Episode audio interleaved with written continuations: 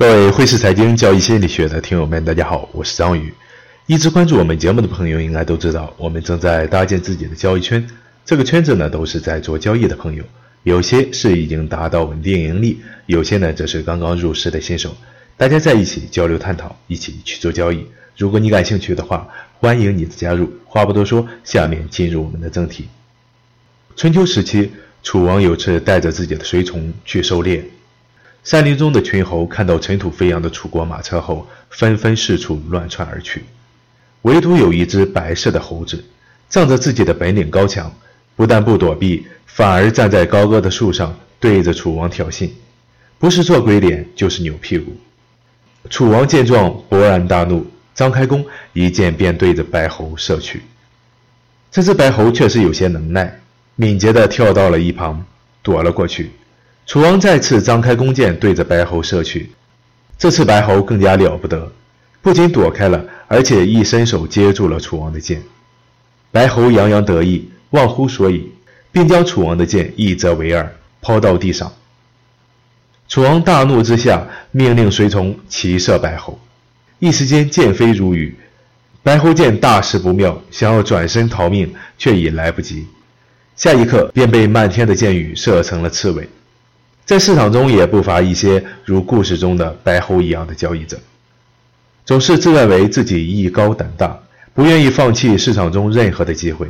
这种交易者如同杂技演员一般，整天游走在钢丝上。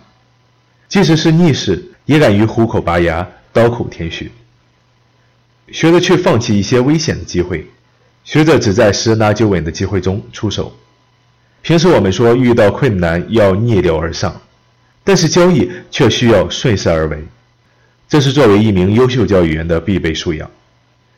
我曾经对一位可爱的朋友说过一些不中听的话，大概是一两个月之前，一位加我好友的朋友问我说。你认为一个月在市场中赚多少钱才合适？我反问他：“你感觉多少合适？”他说：“挣个一万多块钱就满足了。”我当时回答他说：“先保证自己在市场中活下来再说。”好像这位朋友听了我的话有些不开心，自此再没有和我聊过天。说真话就是容易得罪人。在最近这段时间，我也反思了自己，说话是不是能再委婉一些？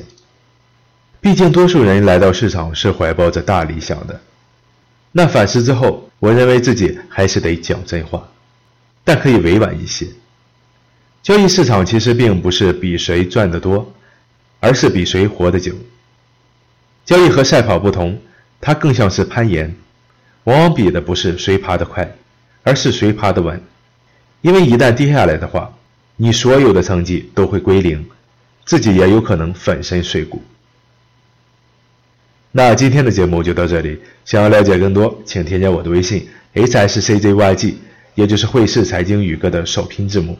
感谢大家的收听，下期节目再见。